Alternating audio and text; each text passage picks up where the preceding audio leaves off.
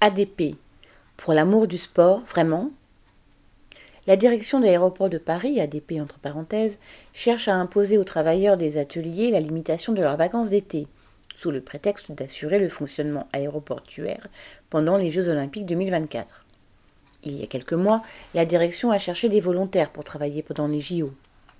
Lors d'une réunion, lorsque les travailleurs posaient la question de la rémunération, un chef leur a répondu, ouvrez les guillemets, c'est pour l'amour du sport, fermez les guillemets.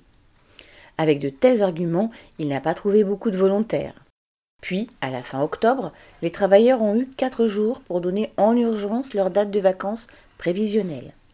Un mois plus tard, il y a peu, la plupart de ces demandes ont été refusées et la direction a annoncé une nouvelle règle. Ils n'auraient droit qu'à deux semaines de vacances consécutives pendant la période allant du 15 juillet au 13 septembre et seraient tenus de garantir 60% ou 80% de l'effectif en fonction des semaines contre 50% les étés précédents. Les travailleurs n'ont aucune raison d'accepter cette attaque. Avec humour, certains ont réagi en disant, ouvrez les guillemets, ce ne sont pas nos vacances qu'on devrait reporter, c'est les JO, fermez les guillemets. Ils savent que le prétexte est d'autant plus ridicule qu'au niveau des ateliers, avec la suspension des travaux l'été, il y aura en réalité peu d'interventions à faire durant cette période et le pic d'activité sera avant et après celle-ci. De plus, la direction d'ADP a beau faire valoir partout qu'elle est partenaire des Jeux, elle n'a pas hésité à supprimer près de 10% des postes depuis 2019. Les conséquences sur le déroulement des Jeux passent après ses profits.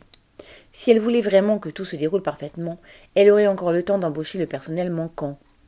Certains espèrent qu'il y aura au moins une prime pour ces sacrifices imposés, et la direction en laisse courir la rumeur.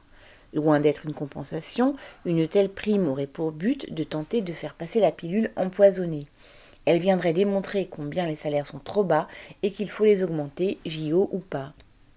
Si la direction prévient les travailleurs de ses intentions si tard, alors que la date des Jeux est connue depuis longtemps, c'est aussi probablement qu'elle se souvient des grèves qui ont marqué l'aéroport et ADP lors des étés 2021 et 2022.